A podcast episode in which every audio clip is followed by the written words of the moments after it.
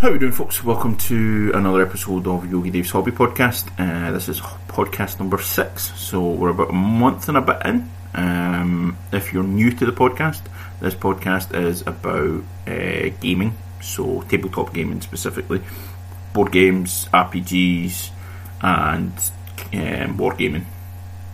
So, I might at some point have somebody on about tabletop card gaming, but um, and maybe even somebody in about board um, computer gaming.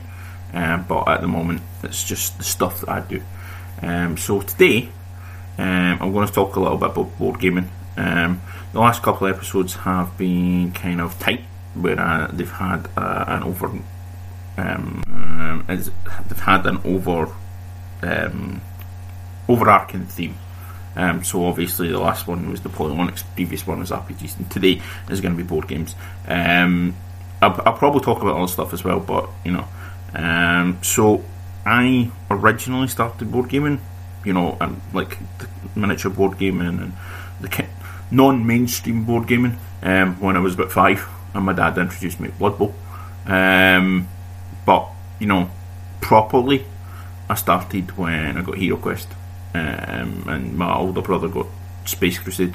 Now, my copy of Hero Quest still survives to this day. Um, it's actually at my parents', um, whereas my older brother's version of Space Crusade has been, you know, divvied up and pretty much is in bits and different armies across mine and my younger brother's um, collections, I believe. Um, but you know, obviously my early introduction to you know miniature board gaming was um, Games Workshop based, um, and you know that continued for a while. Um, obviously, Advanced Hero Quest and Battle Masters, and you know, um, I had um, Doom of the Eldar, the war game series that they released in the noughties, I think. It's either early noughties, late two thousands, or not early noughties, late nineties even. Um, um, you know that was like a traditional counter board game. Um, very much. Uh, I'm trying. To, I actually haven't played it in a while. Um, it's still sitting in my parents' house. Um, I could actually get it and play it at some point but it's like uh, I can't remember which which Hive World or Hive, not Hive World, Hive Fleet it was for the Tyranids attacking one of the craft worlds. Again, which craft world it was, I can't remember. Um, but um, yeah, I mean that was good fun. Uh, my younger brother and older brother didn't seem to like it. I'm not sure my dad liked it. Um, my dad's a big Eldar fan. My younger Tyranid. You know, my dad's an Eldar player, my younger brother Tynanid player, and I don't think either of them actually liked it very much, but I quite enjoyed it. Um, in my teens, in my well, my late teens, and my my early twenties, and actually in my mid my late twenties, and in my early thirties, I wasn't really a big board gamer. It's only in the last four or so years I've started getting back into board games. So that was thanks to Kickstarter. Um, the first Kickstarter I got, well, first Kickstarter I hanged was Conan. Um, the first Kickstarter I actually got was uh, Zombicide Black Plague, and then I got Conan, um, and then I got um, Massive Darkness. Now these are all miniature board um, board games. There are many, many, many, many, many different types of board games, um, but obviously my major board gaming as it comes to hobby board gaming more than mainstream board gaming, um, was very much a, a miniature board gaming um, experience. Mostly because I'm a miniature wargamer. I, I, when I do RPGs, mostly we use miniatures. Um, so it's not, you know, that's not a, a huge, you know, um, change of how I do things, um, how I play games. Whereas more recently, um, there's been more of a, a move towards what you would think more of a board game. um, the likes of Pandemic and Munchkin and Tsuro and Forbidden Island and Forbidden Desert and stuff like that. Um, a lot of it cooperative because I quite enjoy the cooperative side of games. Um, that's why I've enjoyed Hero Quest. Why I enjoyed, well, actually, Space Crusade was more um, adversarial than um, cooperative. Hero Quest was more cooperative. Um, obviously, you've all, you know, in those games you have a mission that you've got to fulfill, but I'm pretty sure, you know, each Space Marine chapter was. They didn't fight each other, but they were, you know, they were running against the clock with each other to complete this mission. Um, obviously, um, Massive Darkness and Conan and um, Zombicide are very, very cooperative because, you know, if you don't cooperate, then you're going to die, essentially, um, or the mission's not going to succeed, um, or the adventure, whatever it is. Um, but, you know, also there have been a few, you know, non cooperative games, um, the likes of Catan, um, also, um, I know strictly speaking, Star Fluxx and Tiny Epic Galaxies aren't board games, but when I talk about board gaming, I talk about the, these kinds of games because when I've watched Tabletop, uh, uh the um, TV show, I've all I've associated them all as board games, even if they're not truly board games. They're dice games or they're you know card games or stuff like that. To me, it's a board game. It's not a card game. Um, it's like um, I suppose Battle Masters isn't really a board game; it's more of a war game because even though it's you know it's hex maps, um, same as BattleTech, you know, for me isn't really a board game; it's a war game, even though it's got hex maps. Um, I, I see like the difference Whereas when I talk about Star Fluxx, I talk about Tiny Epic Galaxies, I talk about Code Words, um, I talk about um, Cards Against Humanity. I, I put these all in as board games because, you know, that's the way I think of them. Um, I know a lot of people won't think of them that way. Obviously, every you know, t- Tiny Epic Galaxies is kind of a board game, but it's also a card game. It's kind of a mix. Um, it's kind of a resource building game. Um, you know, Star Fluxx is the card game to many people. Um, you know, uh, so is Cards Against Humanity. Um, so is Code Words. Um, but you know, when I, when I look at it, I think, well, you play them on a board. Don't play them on a don't play them on a battlefield. You, you're not like card gaming as such. You aren't doing when I when I think of card games, I think of your Magic the Gathering. I think um, Star Realms. I think um, Keyforge, that kind of thing. Um, collectible card games, or not. I, know Keyforge and Star Realms aren't really collectible card games; they're more deck building games. Um, that's how I think a game that's more of a deck building game to me is a card game. It's not. Um, it's not like Words. It's not like you know Cards Against Humanity. Um, you're not deck building when you're playing um, Star Fluxx. That's what I think in my brain. Obviously, my brain's a bit of a weird place to live, but that that is what I feel different about them and that's why I lump them in to the cut the board game kind of um, uh, category. Um, word I was looking for. I was like, nah, my brain. You will get used to my brain kind of having fart, brain fart moments and stop working for a little bit.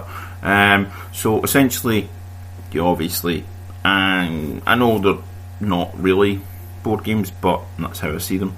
So obviously, with board games, you know, there's different types of board games.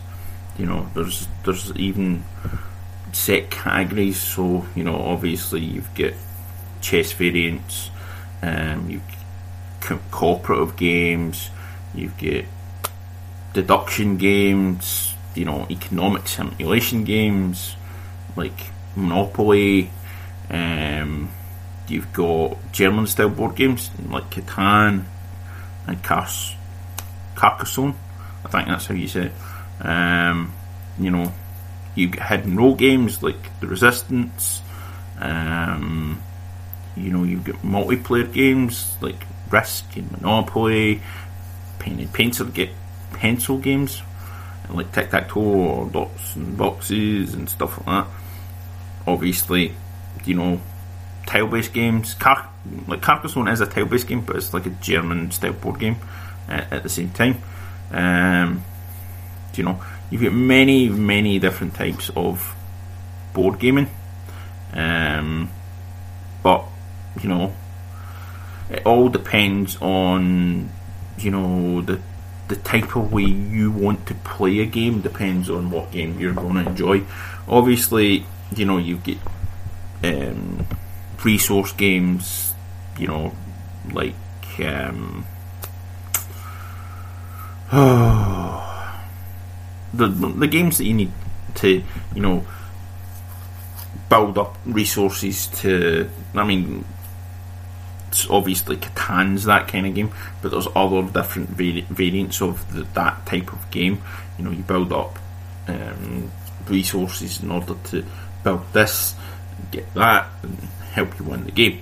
Um, obviously, there is, you know, hundreds and hundreds and hundreds of board games out there. So when you're first starting out um, getting board games, it's maybe a wee bit daunting.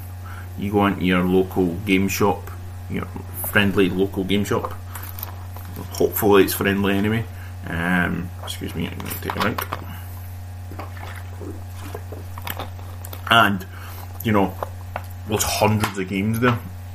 I mean, I know I walk into um, static games in Glasgow, and there's a whole wall that's as long, if not longer, than my living room and my kitchen combined. Which, granted, they aren't that big, but it's probably actually twice the size of my um, living room. It's wide. My living room's about um, 12 foot wide, um, so or 12 foot long. Um, so it's probably at least 24 foot long. Um, I might be exaggerating a little bit, but not by much. And I'm pretty sure there are more board games in other parts of the um, the shop. So it can be a bit bit daunting when you go into that shop and there's all these games and you're like, oh, where do I start from here? The best thing I did when I was thinking about getting into board games was watching tabletop.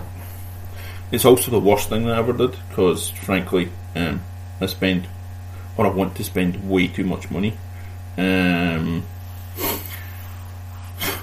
uh, I've got a list on Amazon of stuff, like a wish list of stuff. Not that I'm going to buy it all off Amazon. In fact, I will do my best to buy none of it off Amazon because I hate Amazon um, with a bloody passion. Um, but it's a good place to have that list. Um, I buy as little as I can off Amazon. I used to work for them, so I have good reason. But we'll not get into that.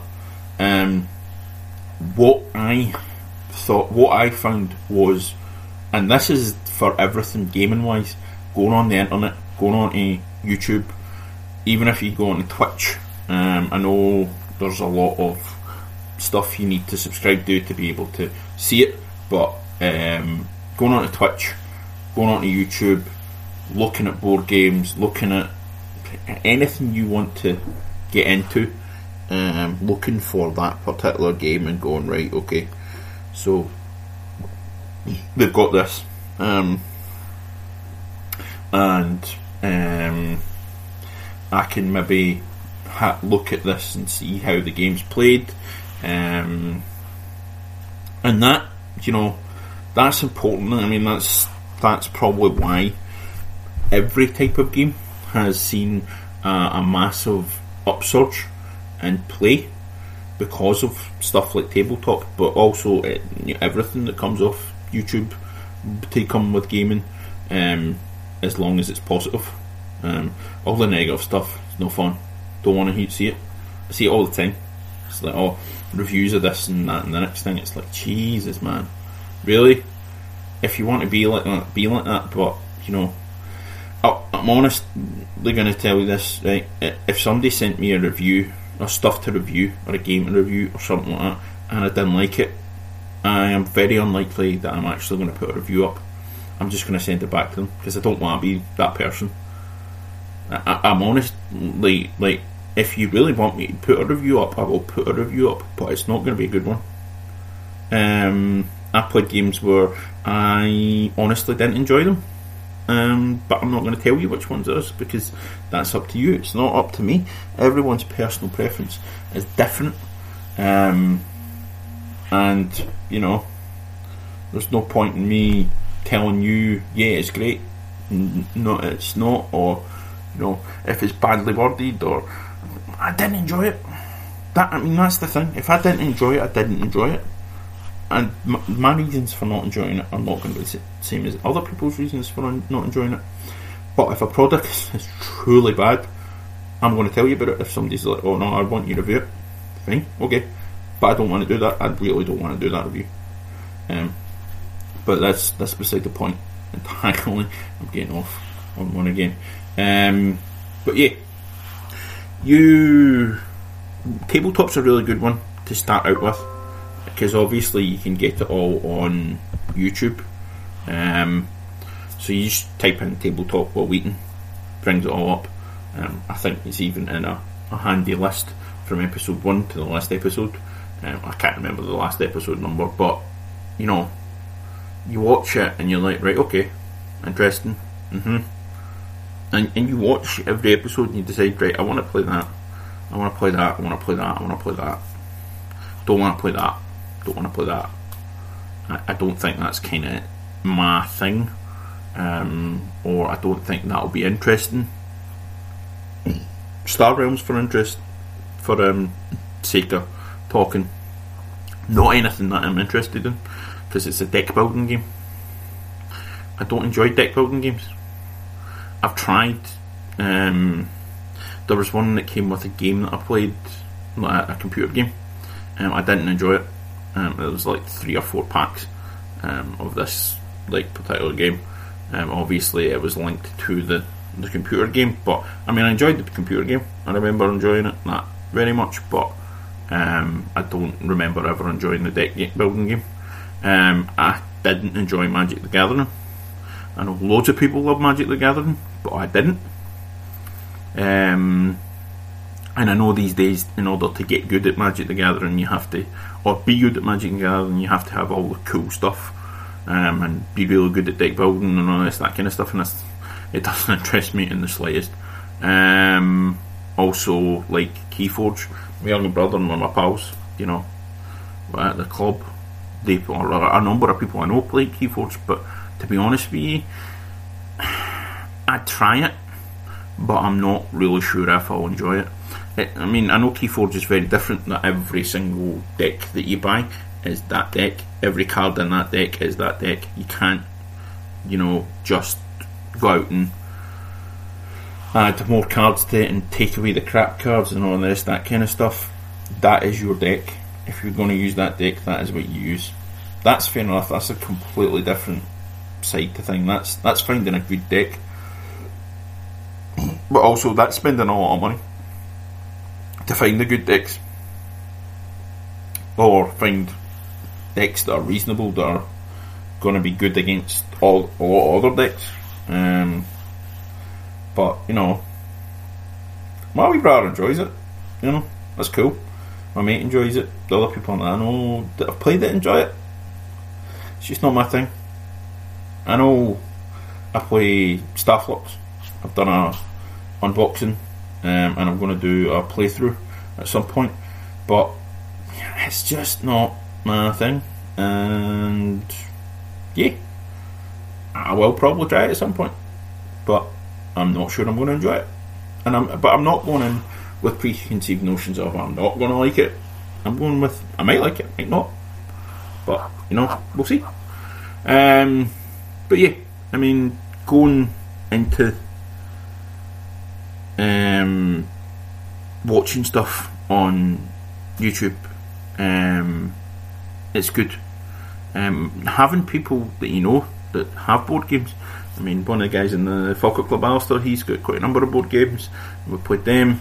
So has um, Xander and Sam, another two guys that play. Um, there's there's loads of guys that play different board games at the club as well. Um, if I wanted to sit in and try one out, you know, I, I could. Um, that's a really good way to find out what you like, is have actual experience of playing games. Now I know it's not easy for everyone. I know not everyone can get to a club or a shop or whatever to play games that often, but you know, if you can do it, it's it's more important that if you're going to pick up some games that you want to play, you have a little bit of experience of playing that kind of game, even if it's not that exact game. So, you know, playing a miniature board game that's quite similar to the one that you might want to buy, because miniature board games are quite expensive. I mean, I think um, Conan is eighty pound or something like that. Um, re- recommended retail price. I can't remember off the top of my head, um, but you know, Zombicide and uh, Massive Darkness aren't cheap um, because they've got a lot of miniatures in them. Um, I know the expansions aren't cheap. I got mine for very very cheap because I got the Kickstarters, but you know, even then, they weren't that cheap. You know what I mean? Um, I did the same for um, Walking Dead. I got a lot of stuff, but still wasn't cheap. Um, so you've got to you've got to weigh in what you're going to be paying to buy this board game. Um, you know, because even non-miniature board game board games um, are quite expensive too for what you get in them. You know, for what you're getting. Um, you know, I think Elder Sign was 35 quid or 40 quid. It wasn't cheap, you know. You're not looking at a cheap, cheap, cheap hobby. That's the thing about all gaming, whether it be board games, whether it be war games, whether it be RPGs, it is not a cheap hobby. You've got to get that into your head. You're not going to go in and get loads and loads of lo- loads of cheap stuff. I mean, you might get it off eBay, but I doubt it. Um, even at its cheapest, the cheapest squad of Space Marines I've ever bought was a tenner on eBay, and that's still a pound a figure. That's still not cheap, really. Like, it's cheap for Games Workshop figures, but it's not cheap. Um, especially when you get stripped them and repaint them. Um, but I was, I'm getting away from things there. Um, yeah, so do your research. See if you can um, try out the games that you want to buy, or go to a club um, and maybe find players that play board games and play games with them. So maybe you don't have to go out and buy those board games because they've got them. Maybe you might want to eventually get some yourself, so you can host people at your house and play play the games there. Um, you know that's entirely up to you. And um, but before you're going um, put out some money, do your investigating. Figure out if you're going to enjoy that game. I was going to say job there. Figure out if you're going to enjoy that game. Um, figure out if it's something that you're going to play a lot because there might be a bit of an investment. There might a bit, be a bit of money that you know if you're not playing it a lot, it's going to feel like oh I've spent all this money, I'm not getting to play it. Believe me, I've been there, um, and board gaming and wargaming and everything. I, I do. It's like oh, I've spent all this money, I don't get to use it. I really, I'm really not happy about it, and that makes you want to not play. Makes you want to not um, do what you should be doing. You know, you should be playing. You should be enjoying yourself when you're gaming. Um, but I think for board gaming and me talking about it right now, that that's a bit enough. Um, I know I was talking about doing like this is a themed episode, but I decided that I'm not going to do that. Um, I think interspersing the themed episodes with, you know, other kinds of episodes uh, is more important than like. I know having a kind of coherent message and that kind of thing is kind of important sometimes, but this is gaming. It's not not about the coherent message. Um, so um, I'm thinking about doing Deathwing, the Fantasy Flight RPG, um, for our next or my next DMing at the Falkirk Club. Now I'm thinking about it because I like the idea of having like that small group because it's only going to be five of the five of the players. Um, it's either that or um, was the chaos version of it. Um, whatever the name of that one is, I can never forget that one. It's either Horus Heresy or something like that. Um, but you know, it'll be in the 40k universe, and obviously, me having been a 40k player since Rogue Trader, I've seen many incarnations and many changes. Deathwatch wasn't even a bloody thing when I started playing. Uh, Deathwatch wasn't even a thing when I don't think it was until midway through second edition, or it was even third edition. Deathwing appeared. I can't remember, but Deathwing, Deathwatch. I keep on saying Deathwing rather than Deathwatch. Um, I don't know why. It's it's like Deathwing or Dark Angels, and I hate the Dark Angels. I hate is a strong word, but you know, um, I dislike the Dark Angels because they're heretics and traitors and scum and that kind of thing. Um, that, that's me, the Space Wolf player talking. Um, but you know, I want that small group. I don't want, you know, our Dark Heresy group was like ten strong and everyone was a specialist in something, so there was no deficiencies in the group, um, which I think is important in an RPG um, team or group, whatever you're doing, um, because oof, you don't have that particular, you know, specialists in, you know, maybe healing or magic or whatever it is in the group, and you're like, well, what the hell are we going to do with this? Um, what, how are we going to deal with this? Um, and that I think comes down to you know the GM as much as it comes down to the players. It's the GM putting them in situations where you know there's a solution. It might not be the most obvious solution, but there is a solution there. You can't this is the thing what drives me crazy about some DMs. It's um, or GMs, whatever, whatever particular set of rules that you're using, um, and that they go out of their way to put the players in a position where they could die, and there's very little chance of them surviving. You have to give them a 50-50 chance of surviving, uh, or you know, put them in, put, stop putting them in positions of you know, absolute peril. I mean, obviously, if you know, honest, obviously they've stumbled on upon some uber being, and you know, they want to fight them. You have to like knock them out, um, and make sure they don't die. The only way you let them die is if it's by their own st- stupidity, um, or the the hellish dice rolls that can happen during a game that's I mean there should always be peril, but it shouldn't be you constantly putting them in peril. I think that's a very very bad way to GM, and you know I know. You know, I'm saying it's a bad way to GM. Everyone's allowed to do the, their own thing, their own way. But I think it's, I think it's better for the players. I think it's better for the players to know that, you know, yeah, there's there's some healthy peril that their characters can be in. I mean, I'll be honest with you, in Dark Heresy, um, I failed to get very many insanity points and very little corruption. I don't think I had any corruption actually come to hang of it. Um, even though, you know, we played the campaign over a year and a bit, um, and were exposed to shitloads of chaos. I still never picked up in, in very many insanity points. I, I didn't pick them up enough insanity points to get me to the the first insanity threshold. I definitely didn't pick up enough corruption points for that either.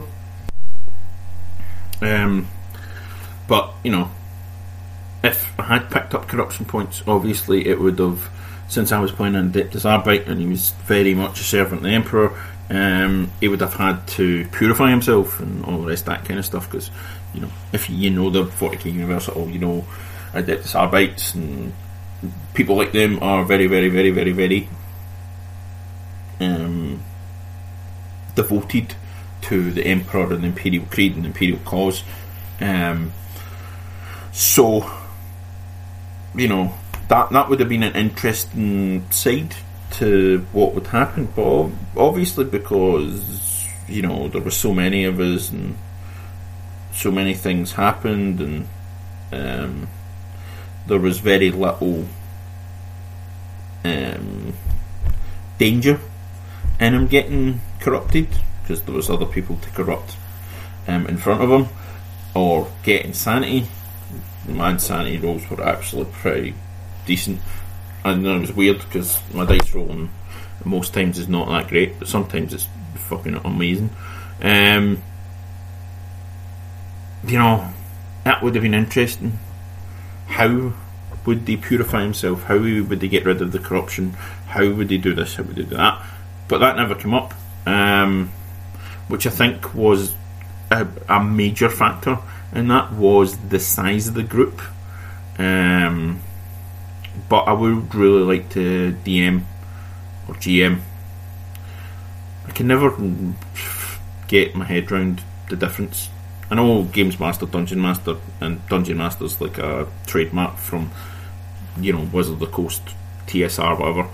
Um, but I use it as a um, real, really in- interchangeably. Um, you know, I really want to GM a game where you know there is that peril. You know, they're space marines for God's sake. The only reason that they get put in a position like that is any any position. The only time they they fight at all is when the Imperial Guard are not up to. You know, the rest of the Imperium, you know, the the fighting arms of the Imperium are not up to the job that needs done, and especially with the Death Watch being the uh, you know the the chamber militant of the Ordo Xenos, obviously it's going to be something really, really, really fucked up that's happened. That well, not that anything that the Imperium does at all is fucked up. It isn't fucked up, but um, you know, obviously the situation would be at its direst. That or most dire, however you want to do it. Um, that an Ordo Xenos Inquisitor has called in the Death Watch, or a you know a kill team of the Death Watch is it's no small matter to call them in. So, any situation that they're going to be involved, there should be an incredible amount of peril um, that they have to deal with. Um, uh, the Death Watch kill team box set was I can't remember the size of the kill team, but it wasn't it, was, it wasn't more than ten models against you know shed load of Genestealer cultists. Um, so, you know, think about it. The Death Watch, they're, they've been called in to deal with a situation that really is quite dangerous. I think there should always be that, you know, peril that they could be in, but also at the same time, there's ways out of it you know, if it's a situation that none of them are really trained in, you should have a way of getting them out of that situation. They have to think about it. They have to role play it. They have to, you know, they have to get, they have to grasp that themselves. But you push them in that direction, and if they don't go in that direction, well, they're fucked, and, and there's nothing you can do about it. But you know, try and make sure that in the first couple of games you don't get them killed, um, because I have been in groups where you know it is the games masters overriding, you know, look wanting life to kill off all of the characters. It's crazy. You know, you're the guy that's meant to make sure everyone else is having fun. You know, everyone's having fun. You, you're meant to have fun too, but you're meant to have control, but also have a sense of right. This character is like this, so this will how this is this will be good for them, or all the characters have a deficiency here, so you know maybe we can look at this and see if they they can do it this way. If they can't, then you know we obviously have to go down this road. You know, but you've got to make sure that it's fun. You can't, and I, I can't say it more than ah, I bloody hate it when I read stuff and it's like, oh, oh I killed off X character today. You know, it was great. You know, it's like, nope, nope, nope, nope, nope, nope. That's not good. You, you, you just it makes people not want to play a game. Me again. That's what I think. Honestly, I try not to kill people off um, if I possibly can. I might make it look like I'm trying to kill them off at times, but I'm not. Um, so essentially, I've given myself about a year, I think, to put together an idea for either doing a Death Watch campaign or doing the Chaos campaign. Um, I know the Chaos campaign is a little bit different. Uh, the Chaos set of rules. Um, it's not just. It's not a Chaos campaign. It's not like if you're doing, you know, um, Dungeons and Dragons and you're doing an evil campaign or you're doing a neutral campaign where everyone's neutral, everyone's evil. It's a, a, a different set of rules. You know, you've got um, several different sets of rules in the 40k RPG line, um, and the Chaos one is an entirely um, separate rulebook. You know, it's got its own scenarios and what have you. I believe I haven't actually looked into it that much, um, but you know, it's it is a separate set of rules. You know, Deathwatch is a separate rules, Rogue Traders separate rules, Dark Heresy, Only War. You know, these are all their own set of rules, but it's also what I'm looking at is looking at a set of rules which everyone has played before, or mostly everyone has played before. Um, so it's not going to be a big massive right. You know, this is a new, entirely new system for you to get a grasp of. Now, obviously, right now we've been doing a lot of D20, two D20 set of rules. So Star Trek, and then we'll do Mutant Chronicles and um, Infinity. I couldn't even remember the game that I was playing there. Um, but, you know, obviously we're using that system right now. But I think it's a bit of a palate cleanser. Um, after about a year and a, it'll be about a two year between one set of rules and the other. Because I think what I'm going to do is I'm going to wait until this round, like the Infinity Mutant Chronicles round, is done, and then run this campaign um, so it's a bit of a palate cleanser because everyone's going to be have been doing two D20 games, um, and it'll be nice to get out of that uh, particular vein of gaming. Um, though I also want to run. this is the thing. I want to run from my house, or, or maybe from my house, Star Trek, and have it a continuous thing. I don't want it to be just like we'll do this one campaign, and then once it's done we'll maybe go back to those characters. I want it to continue on and, and from the house. Um, still have the same DM, um, GM, Alistair, um, come in and you know continue that crew um, for the players that are in it just now.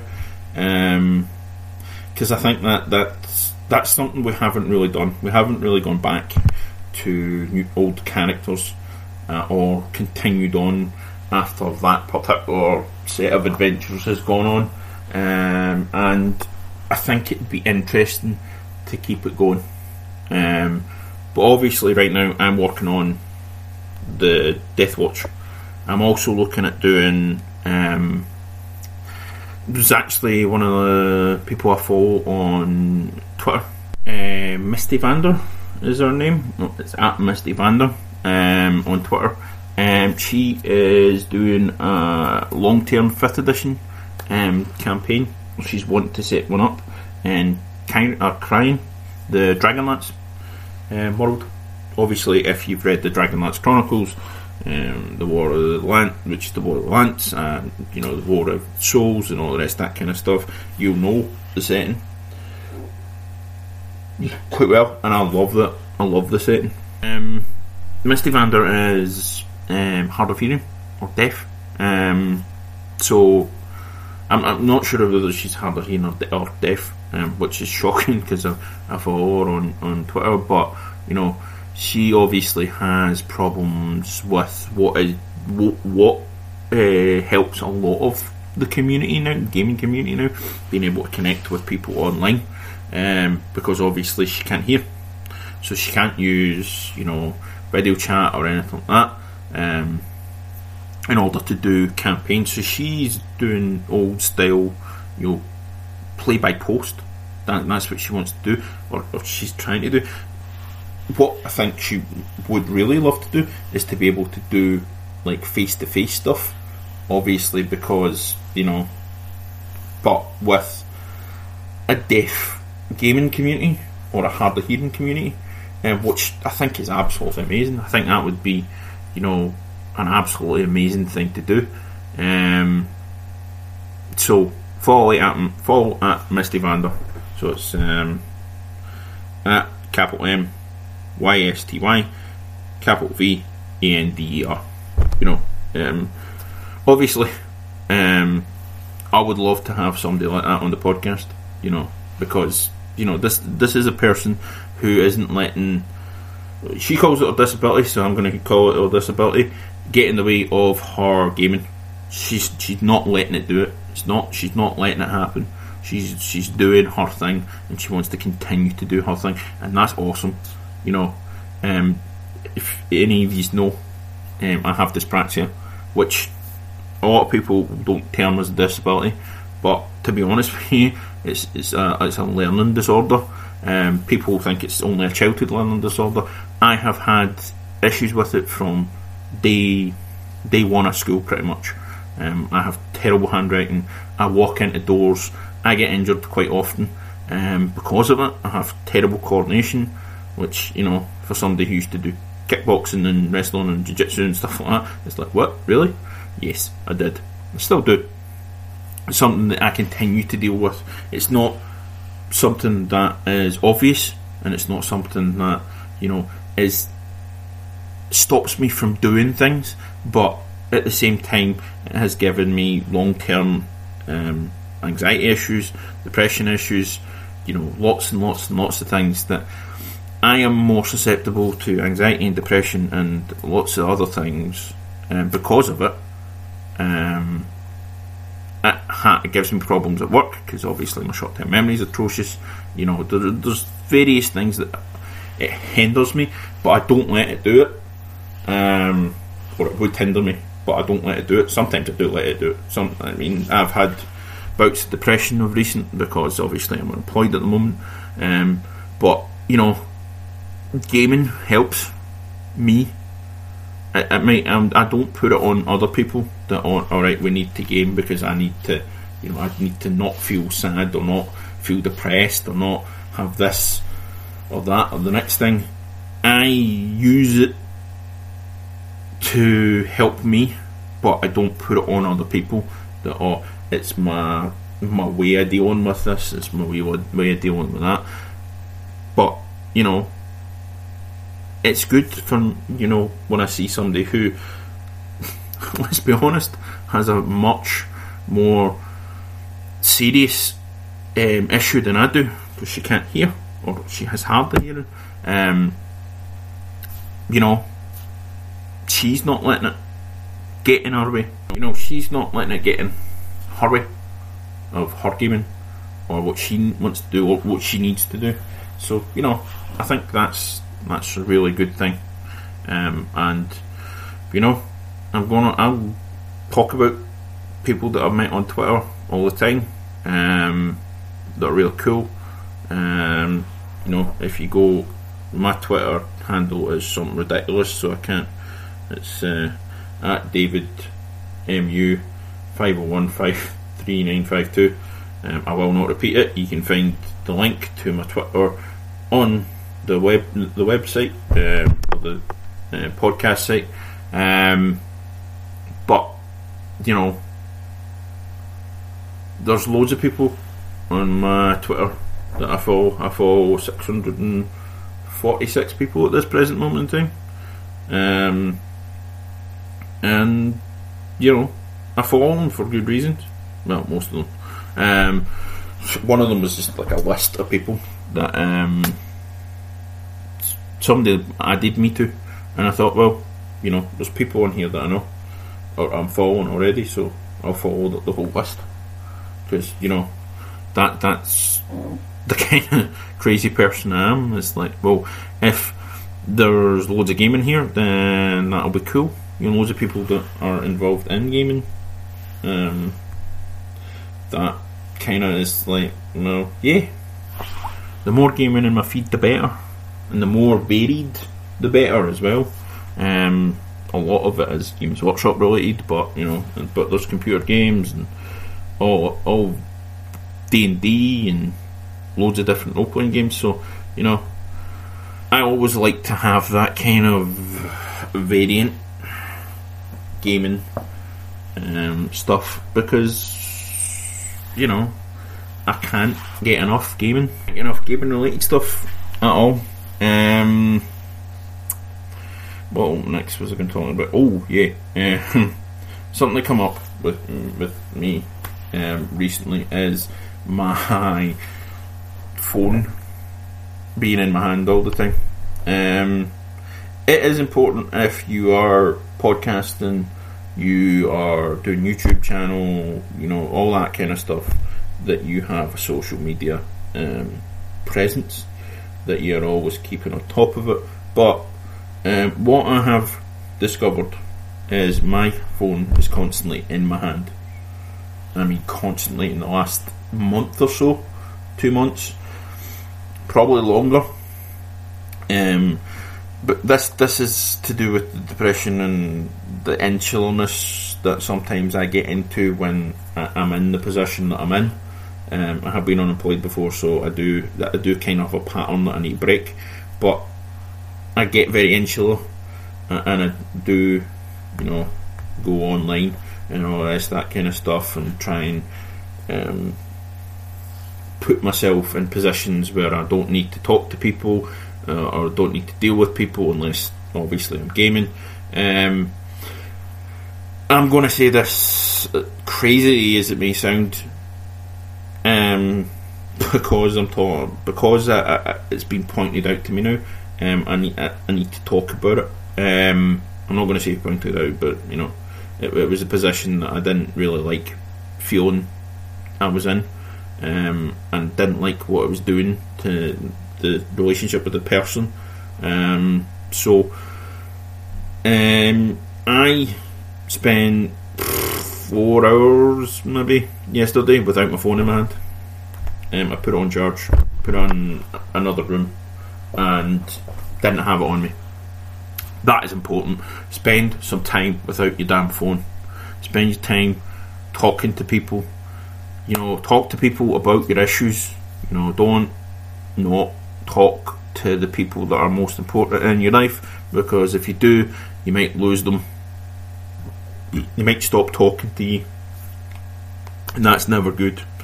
Um, uh, if anything, this particular situation has taught me that when that person is around, I need to spend less time on the phone. Um, so, as I said, four hours no phone uh, yesterday, which was quite an achievement because normally it's in my pocket or in my hand 90% of the time. Um, so, yeah,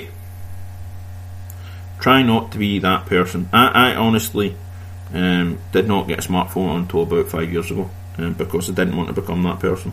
Um, and I can see myself becoming that person because you can get quite um, addicted to it. Um, I have had my phone in my hand about two dozen times while I've been um, talking on this podcast because I've been checking Twitter, I've been checking Instagram, I've been checking Facebook, you know. Um, you know, I, I, swore to myself when I got a smartphone that I would never become the person that I'm starting to become. Um, so, you know, the person that was telling me this, you know, obviously they've told me a number of times that you know you spend a lot of time on your phone. You know, when you're about, you're not that you know engaged and all the rest of that kind of stuff. And I don't mean to be. I honestly don't. It's just I have become that person, and I need to get myself out of that habit. Um, so what I've decided is um, maybe once a week I'm going to have a day where what people can get, get in contact with me, but um, I will not be engaging with my Twitter and my Facebook and my Instagram and all this that kind of stuff. Um, I will very rarely have my phone in my hand. It'll be only when somebody needs to phone me and get in contact with me that I will have it. Um, but make that clear to people. Also, see if you're doing what I'm doing. Make it clear, right? Today, if you need to get hold of me, you can. Um, if you want to send me something, want to talk to me about something, wait till tomorrow or wait till the next day. Um, because you know you don't want to lose that contact with people. Um, I would encourage it to any anyone. Just stop it. Put it in another room where you can hear the um, text messages going off or the phone going off. That's that. I think has been really important for me to kind of go right. Okay, I fair enough. And and when you're in company, switch the damn thing off if you can, or switch it to silent. Don't look at it. Do your best not to put your pockets and hands in your pockets and go right. I need to look at my phone. Um, which is what I'm going to actively try and do. Um, I know this is a gaming podcast, but I think a lot of us in the gaming community probably are like that. Probably do you know do that kind of thing. Um, so that's my sermon for the day, I think. Um, what else I was going to talk about is your pile of shame. Now, I know a lot of people call it a pile of shame. That's why I use the term. Um, it's the pile of unpainted figures you may have. Um, my idea for the next couple of years is to paint as much of my my unpainted stuff as I possibly can, and I have a plan, and I think that is an important thing to do. Once you get to yourself to the point where right, I've got so much stuff to paint, I don't really need anything else, but I want all this stuff. Um, it isn't a need. This is the thing. You do not ever need to have the figures. You want to have the figures. It's an it's as much an addiction as anything for many of us. Um, but what you need to get your mind this is the mindset I've got myself into. If I want anything new, I have to paint a lot of figures before I can buy it. I'm painting an entire Napoleonic army because I need to get it finished before my birthday. Because I want to get Infinity figures. Um, and I want, it's not a need, I want. Um, I want an Infinity army because I enjoy the game and I enjoy the RPG, or I've enjoyed it thus far, learning about it. So I want an army. I need to paint another army. I need to paint a big army in order to get what I want. Um, that is important. Have a plan. If you're just starting out, don't overbuy. I cannot say this enough. I've said it a number of times. Do not overbuy. Have a plan when you're going in to buy your army, right? This is two and a half thousand points. Um, say it's forty k. So this is two and a half thousand points. I might want to have another thousand points leeway of things to have a bit of um, balance or a bit, bit of variance. Um, so I can buy that right now, but buy it. Um, and paint it before you buy anything else. Buy it and paint it before you build them. But it's it's the simple thing to say, I know, but buy it, build it, paint it. Then go out buy more, build it, paint it. Go out buy more, build buy it, build it, paint it. That's that's the easiest um, plan to have is buy, build, paint. Then buy, build, paint. That's the smart way to go about it. If you're in the same position as me, where you have lots of stuff that has started painting or lots of stuff that still needs painted, um, have a plan. Have a right. I am going to paint this, and then I'm going to paint this, and then I'm going to paint this, this, this, this, this, this, this. I have a year planned, and I'll go into it. Um, paint my Napoleonics, finish painting my Massive Darkness, um, paint some Conan stuff. Not all of it, because it's quite a bit of it. Um, at least the Massive Darkness stuff is mostly started. You know, there's base coats on pretty much. There's base coats on parts of everything. Skins pretty much done on most of the stuff on that. Um, so you know, paint some more Conan stuff. Um, paint some Space Wolves. Um, well, repaint some Space Wolves. Finish off my Necromunda stuff. Um, my Necromunda Goliath. Um, what else? Saying half the year.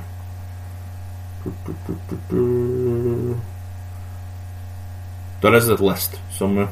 I've got it written down. Um, um, finish off Zombicide Black Plague.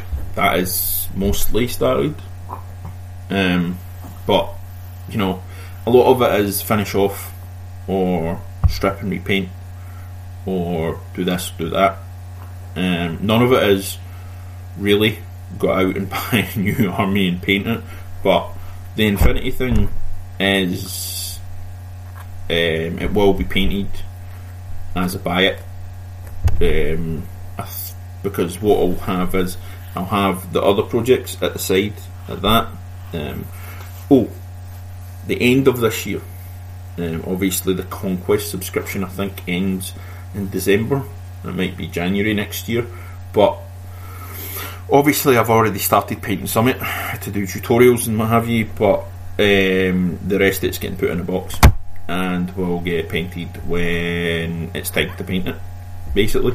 Um, because um, I obviously am painting the vast majority of the Space Marine army. Obviously, Captain Cal or Captain, I keep on calling Captain Lieutenant Calcius is getting raffled off soon, um, which I will talk about in a bit. Um, you've got, you know, that whole arm, that whole Space Marine army to get painted, and it'll need to get painted and then raffled off.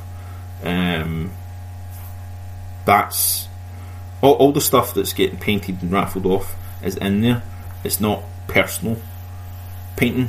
Um, whereas, you know, all this stuff that I'm talking about is personal painting. It's not including commissions. And I, I know there's every chance that I don't get all of this done, but it's been a plan. I'm going to get as much of it done as I can.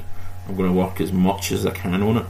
Um, obviously, new job. If I get a new job, when I get a new job, no if I get a new job, when I get a new job, um, that time's going to get cut down because obviously I've got to spend time with Fiona and, and Zach and everyone else um, and get my gaming in and all this that kind of stuff. So you know, I'm going to be limited by the amount of time I get to paint. Um, but right now it's quite limited as well. So you know, got to look at situations that we're all in and have plans. Don't just buy shitloads of stuff and not paint it. Buy shitloads of stuff, put it in a cupboard um, when you're not playing it. Um, I think it's important. A lot of people have been saying, "Oh, I don't pay play against unpainted." It's like, well, you're not going to get a game with me then. Loads of my ships unpainted. Um, but yeah, try your best when you're starting out to not be in the position that I'm in and lots of other people are in. But if you are in that position, make a plan and stick to it as best you can. Right? Um, so, as I was talking there about the Lieutenant Calcius, um, at this moment in time, uh, I'm not sure.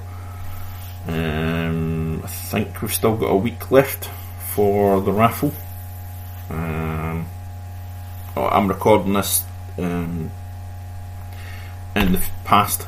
Um, so it should be the do, do, do, should be the 11th of uh, February that this is being released.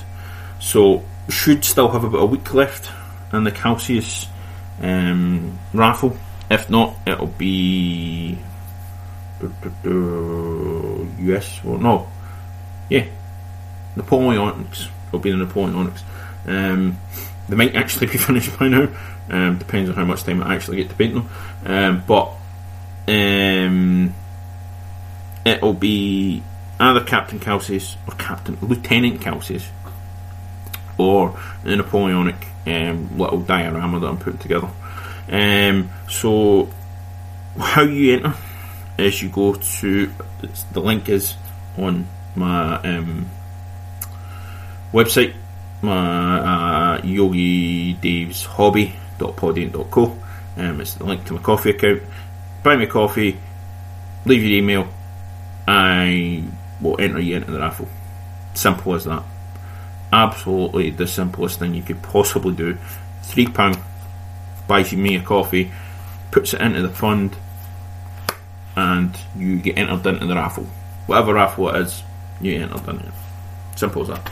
Um, if you would like to support me anyway without getting entered in the raffle, Ko-fi account. Um, or email me at um, Yogi Dave's Hobby Corner at gmail.com and I can give you a PayPal account if you want to just, you know, support me for, for, without having part of the raffle, or uh, email me at davidgmuir at yahoo.co.uk for um, details about commissions. Um, that's my professional account. That's not my podcast or my um, YouTube account. So well, it's not really a professional account. It's my personal account, but it's the one I take um, commissions on. Um, if you enjoy this podcast, share it with your friends. Um, make a comment, like it on whatever your um, medium you're watching it, listening to it, whatever. Um, also, I have a YouTube channel. If you don't already know, it's Yogi Dave's Hobby Corner. Um, I have unboxings. I have games being played. I have intros to games. Loads of different stuff that is game related. Um, so check that out. Um, and like, share, subscribe if you enjoy on that too. Um, and that's me for the day. I'm going to say good day, happy hobby.